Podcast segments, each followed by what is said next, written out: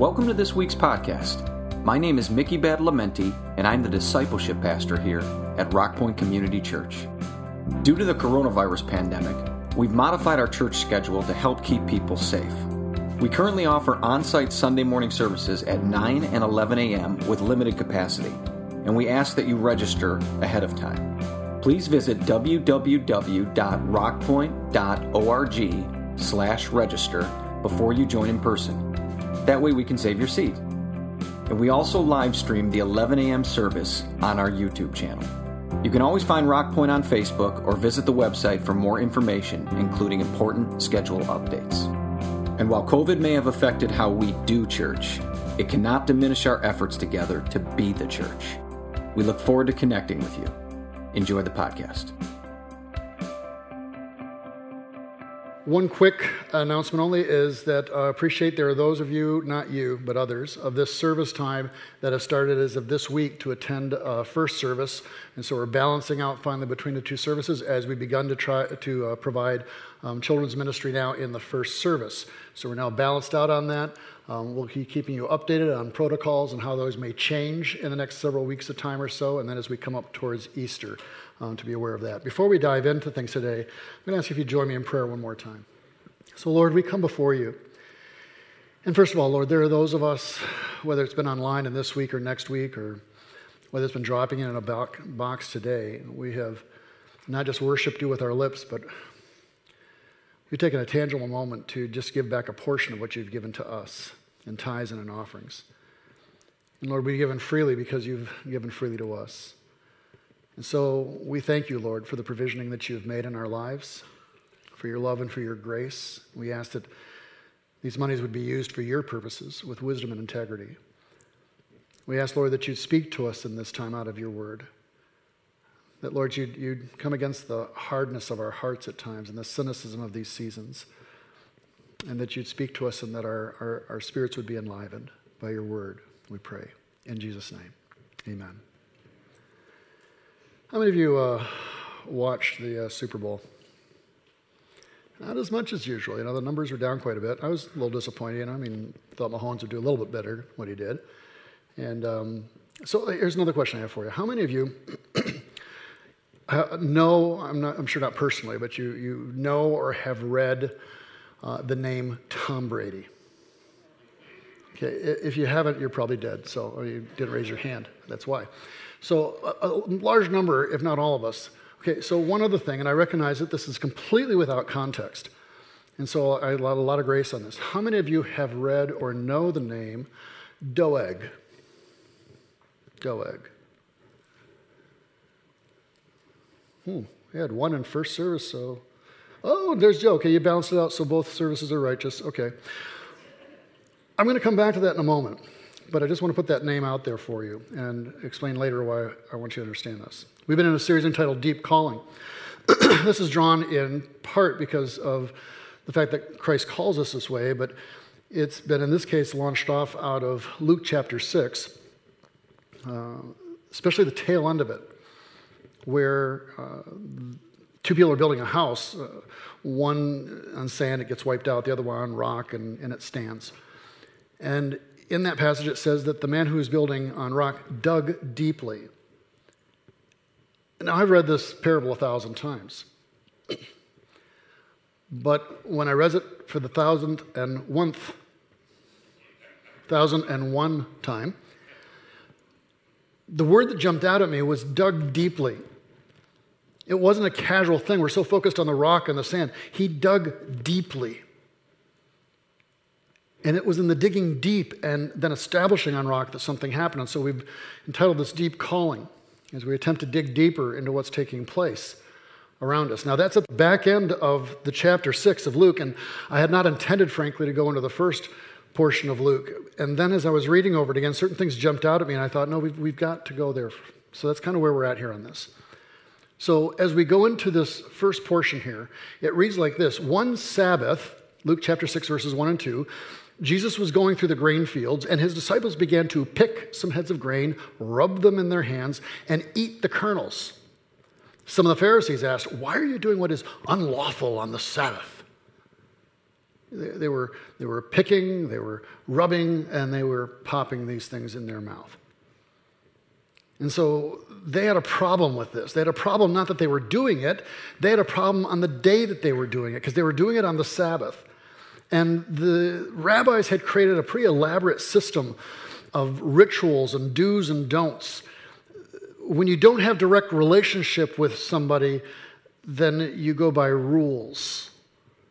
And that way you feel like maybe you have achieved something. Where there's great relationship, there's not as much need for rules. When there's not, there's a great need for them. So they'd create a lot of these things so they would um, feel good about themselves and also kind of to control the population at times. This mindset still exists in Orthodox Jewry, incidentally, today, um, to the Sabbath at least. In 1992, in Israel, there was uh, an establishment of uh, Orthodox Jews, and they were in three tenement buildings. And one of the tenement buildings began to catch on fire. And as the fire raged through the tenement, the, because it was the Sabbath, the people that were there turned to their rabbi to determine was it kosher, was it legal for us to call 911? The rabbi took a half hour to go through his things and thinking and processing, and he finally came back with the answer yes, it is okay to do that. By that time, the one tenement building had caught fire to the other two, and all three burned to the ground. But they were caught with their details and with their laws. These rabbis during the time of Jesus were even more intense about the rituals, and the guidelines, and the rules. Ancient rabbis in that time period um, would have taught that it was illegal, inappropriate to tie a knot on the Sabbath. So you can't tie a knot, which is a problem if you needed to get water and tie a knot to, of a rope to a, a pail and drop it down in the well for the water. But people got around these things because there, was legitimate, it was legal because a woman needed on those days to handle her clothing to tie a knot in her girdle. So the way you got around that was the woman would tie her girdle to the pail, and the other end of the girdle she would tie to the rope, and now it was legal to draw the water out. This was the time period and the mindset through which Jesus on the Sabbath is walking along, and in the view of the rabbis, they were doing something pretty horrendous. Because, in the view of the rabbis, they were picking wheat, they were actually winnowing it, they were processing it and preparing it to eat, and then they ate it, all of which was illegal to do. So they were upset. They're reacting to the situation. Now, that's not what draws me and why I want to talk to you about this this morning. What draws me is his response, Jesus' response. In the next verse, Luke chapter 6, verses 3 and 5, he answered them when they condemned this and said, Have you never read what David did when he and his companions were hungry? He entered the house of God, and taking the consecrated bread, he ate what is lawful only for priests to eat, and he also gave some to his companions. Then Jesus said to them, The Son of the Man is Lord of the Sabbath. Now, think of that Lord of the Sabbath statement as kind of a mic drop at that moment. But the line that draws me is this He answers and says, Have you never read? Have you never read the scriptures? They had their rituals, they had their forms. They weren't necessarily scriptural ones. They were just the, the forms, and there were some good ideas behind them, but it was just the forms. For example, in this church, we used to have a ritual that was part of our process. And, and scanning quickly, I think everyone here in this room has pretty much violated it. The ritual used to be years ago in this church that men came in suit and ties, women came in long dresses. That was the ritual. It wasn't law and scripture, it was just a guideline that we had, and some churches still have those guidelines. Um, there are some churches that, that have the guidelines in years past that women couldn't wear makeup or, or couldn't wear jewelry. There's nothing that dictates that, it was just part of the ritual and part of the structure. So Jesus is challenging him on this, and he's saying, Have you never read? That's what catches me. I mentioned to you earlier about crusaders a couple of weeks ago, how these people went out on these crusades and they killed these people. In talking with one of my sons about this and preparing for that, as we were talking about it, I, mentioned the crusaders never read the scriptures. In the 1200s, it was pre-Gutenberg Bible. They didn't have them available. They were in Latin, and they were usually held by the priests. And I don't, I still don't give them a pass on it because they would have still known that the life of Christ and of the disciples, and that nobody was out killing people. Okay, but they'd never read the Bible. A lot of zealots, a lot of people who crusade for a cause, even in Christianity, sometimes have just never read the Bible ever. If you have a response to that, it's just a sideline, and you can send me a nasty email a later time when you have time for it.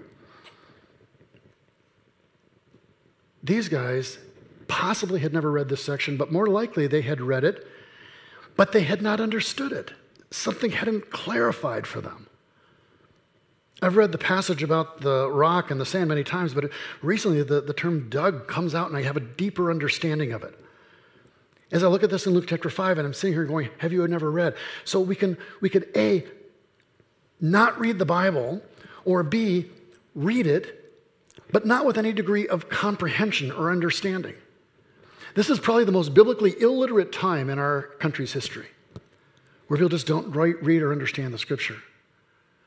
And so part of my purpose is to challenge you on that. So let's take a moment here with this because they didn't read. But we're going to do that. We're going to dig deeper into this. We're not going to stop here at Luke chapter 6 because he's referencing something here. He says, What did David do and his companions? We have to take a look, what is that about? And so as we examine that, we realize what he's referencing is a passage in 1 Samuel. Now, 1 Samuel in this specific time period is a time period when David um, is serving the first king of Israel, a guy named Saul. Saul starts out really good, then goes bad real fast. David is a guy who has God's own heart. He writes most of the Psalms. Um, he's a musician, he's a warrior, he's, he's just a great kind of guy, some real serious failings. But he understands the heart of God. Saul increasingly is, is concerned about him. He's afraid that he's going to take his position. People like him, they don't like Saul. This is going on for a period of time until finally Saul's headed up to here, and he's going to kill David. Saul's own son, Jonathan, is a good friend of David's. So Johnny says, Hey, David, you got to take a run for it. So David takes off. He doesn't have anything with him, nothing. He just clothes on his back, he takes off. And this is where we find him in 1 Samuel chapter 21. He goes to Nob, to Ahimelech, the press, the priest rather. Ahimelech trembled when he met him and asked, Why are you alone? Why is no one with you? David answered Ahimelech the priest, The king sent me on a mission and said to me, No one is to know anything about the mission I am sending you on. As for my men, I've told them to meet me at a certain place. So here's what happened He's on the run. He stops at the place where the tabernacle is established, where the Ark of the Covenant and all that stuff is. He addresses the chief priest, Ahimelech. Ahimelech's a little bit thrown off because here's David. He's a high guy in the court. He should have had a retinue of people and, and, and other people with him. He looks a little disheveled, and so he's a little feared. What's, what's going on here? And David lies. He says, I'm on a secret mission for the king. You can't tell anybody. Okay? So don't say anything, all right? Now it goes on in verses 3 through 6. Now then, he says, David, what do you have on hand? Give me five loaves of bread or whatever you can find. He needs something for now, he needs some food for later. But the priest answered David, I don't have any ordinary bread on hand.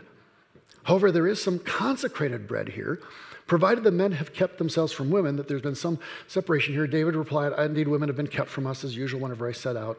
The men's bodies are holy even on missions. In other words, somehow there'd been, ceremonially, they were clean. How much more so today? So the priest gave him the consecrated bread, since there was no bread there except the bread of the presence that had been removed from the Lord and replaced by hot bread on the day it was taken away.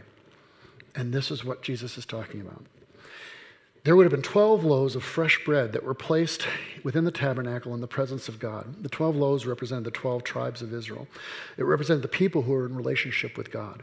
It was to be baked fresh on a regular basis. It was placed there, and it was the idea that there's supposed to be a relationship between God, the breaking of bread. They had just taken the bread away and put fresh bread there. And according to the scripture, the priests were supposed to eat that bread. Nobody said that nobody else could eat it.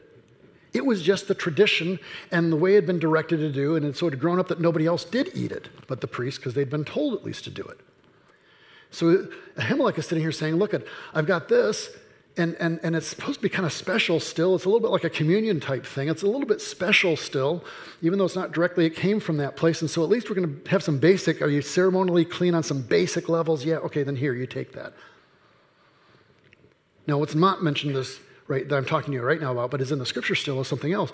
David also says, he says, you know, I left so fast on this secret mission from the king with no food, and really nobody's following me, and I could use a weapon. Do you have anyone here? He says, well, we just have that sword that you know Goliath had.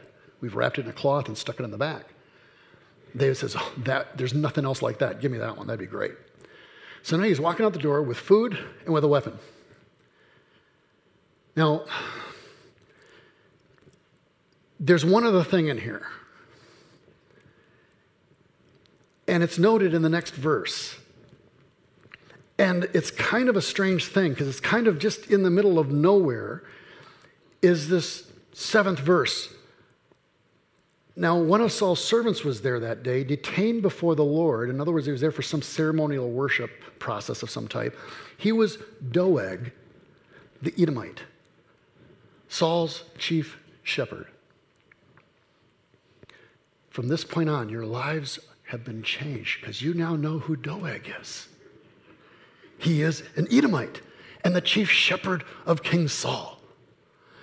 Well, what does that mean? Okay, well, an Edomite was someone who um, originally you had uh, um, uh, Jacob and Esau were two brothers. Jacob was the lesser one, but he cheats and lies to get the birthright of his older brother Esau. After that, Esau wasn't really thrilled about that. They didn't get along too great after that. Jacob becomes Israel, name change, and all of Israel is descended from that. And so this is David, Saul, all the Israelites, the people of God. And then Esau founded a group called the Edomites. So Doeg is somewhat related, but from a group that could have had some hostility issues in the past. Now he's the chief shepherd, which is kind of a security guard, not just for the flocks, but it could have had some, some deeper meaning behind that, okay? So, why is any of that important to the process? Well, here's the reason why. As a little bit of time goes by, a very, very short time, Saul's trying to find David and he can't find him, and nobody's telling him what's going on. So he's kind of railing in the court one day and just kind of yelling just a day or two after this. And it's like, nobody's talking to me. You guys are all on David's side. I know you're all against me, even my own son. You know, none of you are talking to me. If nobody, nobody, what's going on? Where's he at? We got to find this guy. Don't anybody know? Nobody's speaking up. And nobody says a word except for Doeg. He speaks up. You could Americanize the name, and I've got some friends who have this name, so if you have this name, it's all right, fine, but let's Americanize his name for a minute and say his name was Doug. So everyone's staying silent, but Doug, he speaks up and he says, Well, I did see him just a few days ago. He was at the tabernacle. In fact, Abimelech, the priest, gave him food and weapons. For real? Yeah. I want them here now. So he brings Abimelech, and Abimelech comes along with about 80 other priests. So there's 80 some priests gathered before Saul and in his court. And Saul sitting here goes, Is this true? Did you give my enemy, David, food and weapons? What is your issue? And Abimelech says, I didn't know anything about that. He said he was on a mission. I didn't. He's your high king. He's, he's a supporter of yours. He's one of your main guys. Why would I not do that? I didn't know. Saul, of course, being the reasonable person, he says, Well, okay, that's fine. He's a nutcase. So he says, That's it. I've had it with you guys not supporting me. All these guards kill all these priests right now. All the guards hesitate. Why do they hesitate? Because they're Israelites serving God, and these are God's priests. And they're like, uh, somehow this doesn't seem right to us. Now we're caught between the king and God, and we're going to just kind of go neutral here. So is nobody going to act? Doug steps up, kills every single one of the priests, 84 of them. He's so wired up by the event, and so thinking he's getting approval from Saul, he goes to Nob, the city of the priests. He kills every man, woman, and child, slaughters all of them. Only one guy escapes, a guy named Abiathar. He seeks out David, tells David what happened. David's devastated he realizes that his lie, his deception, has led to the death of all these people. And it devastates him. He tells Abiathar, he says, You know, I saw Doeg there. I knew he'd be trouble. And then this leads you to something else. Because if you read Psalm 52, you'll read this Psalm of David where he basically is going off on Doeg. And if you don't know any of the rest of this, you're sitting going, what's he so upset about Doeg and who is he? He's an Edomite who was a chief shepherd amongst Saul's people. So here's the really cool thing about this, you know? Odds are no one's ever going to ask you this week if you know who Doeg is. Actually, wouldn't that be really, really amazing if you were just sitting, walking at a Starbucks and someone sits down next to you and says, I just, you know who Doeg is? You say, I do. I just think that would be brilliant, okay? My point in walking you through this, though, is this. I took you down this road for a specific reason. I want you to realize that there is texture to the Word of God. I want you to understand that there is context to be understood. We don't just grab a scripture, pull it out, and throw it up on the wall and say, well, I think that's going to be what the case is or so. It's important that we not only read the Bible, but that we read and dig deeply. That we connect all the dots so we have a full understanding of what's taking place. I, I saw a television show recently where um, uh, one matriarch of a family was struggling with the lifestyle of one member of her family, and her son was trying to explain to her why it was okay and everything else. And she says, But it's against the Bible. He says, Well, yeah, but mama, in the Bible, you know, there's, there's, there's talking about shellfish not to eat and things like that too. I've heard that misleading statement made I don't know how many times, an attempt to negate all the, the value of the Old Testament because of certain guidance. So let me quickly break this down there were three basic codes to live by in the scripture. Those three codes were basically the civil code, the ceremonial or dietary codes, and the moral code. Now, the civil code, that was for Israel, and it died with Israel. The ceremonial or dietary codes, for the most part, died when the temple was torn down. Those two things are gone as far as an issue. But the moral code, that doesn't go away. Think about it for a moment. Thou shalt not lie. Oh, that's just like shellfish and like, you know, wearing a cap on your head. No, it's not. Thou shalt not bear false witness. Thou shalt not kill. Oh, don't get hung up on little details. The moral code doesn't change. But if you don't read the scripture for yourself, if you don't become a studier, a disciple, then you are so easily, we are so easily misled. So, my primary purpose today is to encourage you to go deeper into the scripture. Now, having put that marker down there, I want to quickly take you more deeply, though, into what this all was about. The Sabbath. Jesus, several other places, mentions the Sabbath, this Lord of the Sabbath thing. In Matthew chapter 12, verses 7 and 8. If you know what these words mean, I desire mercy, not sacrifice. That's a David statement. It's a David came to understand in his relationship with God. You desire grace or mercy or fellowship, not just rules and regulations or sacrifice. So he quotes David. He said, You would not have condemned the innocent, for the Son of, of Man is Lord of the Sabbath. Mark 2, verses 27 through 28. They said to him, The Sabbath was made for man, not man for the Sabbath. So the Son of Man is Lord even of the Sabbath. So Jesus is saying he's Lord of the Sabbath. Now, be clear. He's not saying I'm Lord of the dance. He's saying Lord of the Sabbath. Some of you want me to break out and dance right now. Ain't going to happen, right? Lord of the Sabbath. The Sabbath was a day set aside for rest, but not just for rest. It was a day set aside to be in communion with God. It was a day that we're supposed to read Scripture. It was a day that we were supposed to be in prayer. It was a day that we're supposed to spend time just being in God's presence. Now, having said all of that and walking this all the way to where we've walked to right now,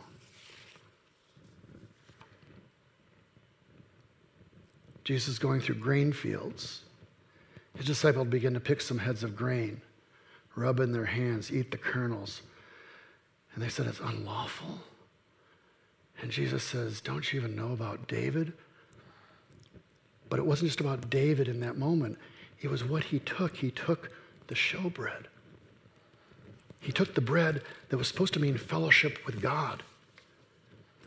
It was supposed to be just for priests, but nothing had been said about that. It was supposed to actually be for everyone and to represent everyone. And the word showbread wasn't like S H O W, it was S H E W, and it means the presence bread. It means literally the bread of faces. In other words, it was the bread that you ate being face to face with God that you broke bread and had fellowship with Him. And it was to be baked fresh every day. Our relationship with God is to be fresh every day. We're supposed to be before His face, sharing bread, breaking that, fellowshipping, and so when God Himself comes in the flesh and He's walking with His disciples and they're picking pieces of grain and they're eating that in fellowship with Him, that's exactly what it's about. And all the Pharisees could do is sit back and say, doesn't line up with our rules. The divine moment to come and experience fellowship with God. And all they could see were their rules and their regulations.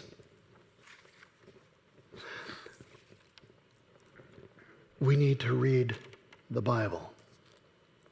We need to understand the importance of Sabbath and coming into fellowship with God. I want to try to tie this with you in this last moment in sharing with you an experience of mine that I had in college back in the 1900s. I just think that's funny. Uh, nobody else seems to say that, but I, it's true. I um, went to a college in the Midwest, and uh, I had this teacher. This professor was one of the most brilliant professors I ever had. His name was Larry Nelson. He taught history. Guy was brilliant. He was funny. He was warm. He held us captivated. He gave the most wicked tests of all time. Most people, you know, you give a, a, a, a true and false test, you got a 50 50 shot, you know? But, but he would give essay tests like compare and contrast American foreign policy from 1920 to 1975. Oh my gosh. But we loved him, and, and he was just great. Every once a semester, he would gather uh, his upper level class and invite them over to his house for pizza, and we'd watch a period movie from history, Grapes of Wrath or, or some other such thing. But the primary thing was we'd have this football game. It was touch football. And we'd play it in his backyard. It was a small yard, had a fence in the back. There was a play set there, like one of those slides and swings and everything else like that. And, and um, it was so jammed and so tight with all of us playing, two hand touch, that, that sometimes we were able to run around the house. The only rule was you had to be in the backyard for the touchdown. So if we could fake them out, we could run around, do something here, and then come in the backyard, sneak past them, and, and make a touchdown. Very tight containers and places and stuff. Now, I was very good in football when I was younger. Love football. Some of you notice sometimes if I hold my pinkies go off to the side. That's because I broke both of them in football. And I kept playing, and so I never really had them set. So they just kind of take their own life there. But I love football. It was very fast. Lions looked at me at one time, but they went with some guy named Barry Sanders, and it just, I don't understand. It's been a little bitter point for me. But So we're playing this game, and um, we tried everything, and we weren't making it. And then um, they toss the ball to me. We're in the backyard. They toss the ball to me. I, I, I, run around the house. They run the other way. By this time, they've caught onto our mechanism. Sometimes we'd throw it over the house and try and connect on the other side and do things like that. We came up with everything. It was crazy. So I'm coming this way. They're coming at me, and I'm realizing all I'm going to do is end up at the same place we were at over here, and it's just going to start. And then suddenly, something hit me, and and I saw the front door of the house, and lo and behold, the door, the Lord opened a door for me. And so I opened the door and I ran through the house, leaping over a dog, a small child, past his very startled wife, and going past and out the sliding door and into the backyard for a touchdown. It was the most glorious moment of my life. Well, there were protests by, you know, losers. And um, it was his house, it was his rules. He ruled my touchdown. There was anything against it in the rule book, and he said nobody'd ever done it. Marks for creativity. It's a touchdown. Slight pause. New rule. No going through the house while playing football. It was Dr. Nelson's house, it was his house, it was his rules. He had some guidelines there to protect us because he didn't want us hurt and doing stupid stuff. But his main purpose was to mentor us, it was to be our teacher. It was to um, have relationship with us and to mark our lives. I've never forgotten that man, and I've never forgotten that experience. Jesus is Lord of the Sabbath. He made it for us in order to have fellowship, to break bread, to take the time out, to be holy on one day of the week, just to be with Him and be at rest. And there may be some basic guidelines that were part of that, but the main purpose of it was for us to have fellowship, not to have rituals and rules and guidelines some basic ones for our safety. So when David took the showbread, there wasn't any problem with that. When Jesus was walking with his disciples and they're picking that off, there was no issue with that. The bread was to be baked fresh daily, placed in the presence of God, the bread of faces. He wants us to come face to face with Him. He doesn't want to be distant. He welcomes us into his house. None of us should stand up and condemn another and say, oh, no, that's, that's not permitted in this house. How dare we do that? Only to have the owner come along and say, well, you know what? Just kind of tamp down. It's my house, and I think he can put his feet up on that chair if he wants to today. He calls us to fellowship.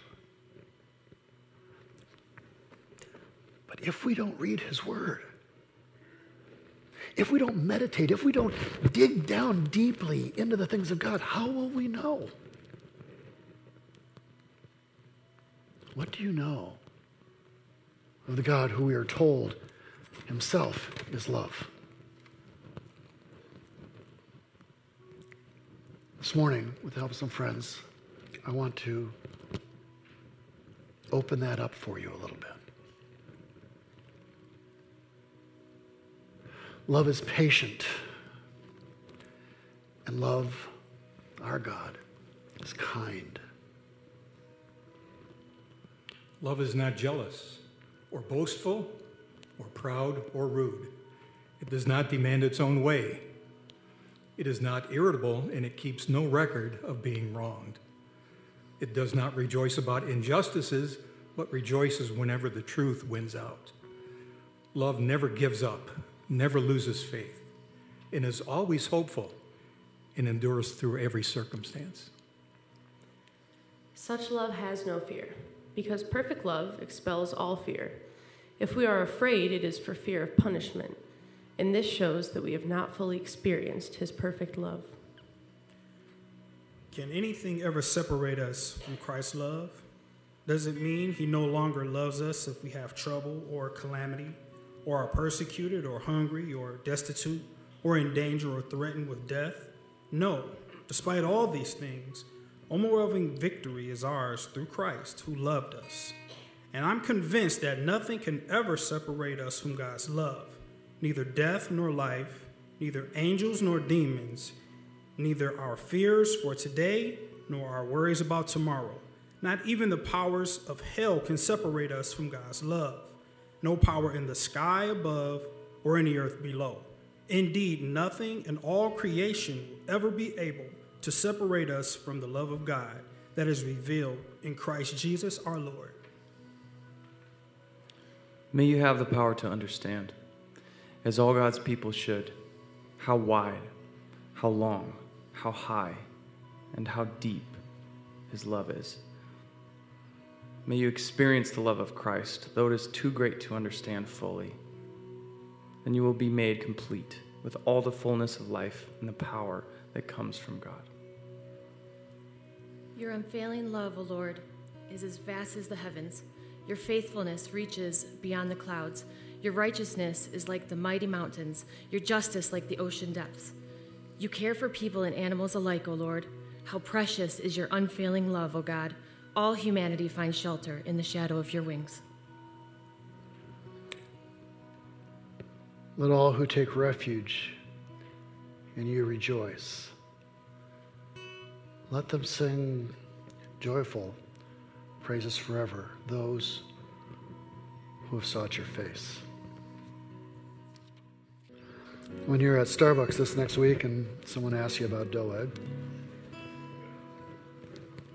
one thing for you to meditate on before you give your response. Doeg is at the tabernacle, evidently for some ritual function of worship. How does someone do that? And then just days later, massacre priests. David, though, his spirit, I'm sure, was watching at the time, even as Jesus is walking with these disciples. And despite all of David's brilliance and his relationship with God and his understanding and the Psalms and everything else, there had to be a part of just longing, wow, to walk with Jesus, to have not just showbread, but the raw material, to have fellowship. You and I are given that. Something David never had. We have a grace afforded to us, the opportunity to engage God, be in the presence of His Holy Spirit Find a day, if it can't be Sunday, find a day, set it aside, sanctify it, not with rules and rituals, but in some way that you intentionally pursue Christ, that you read His Word, that you dig it deeper, that you look for all the little details and context, that you spend time in prayer and meditate so that you come into relationship.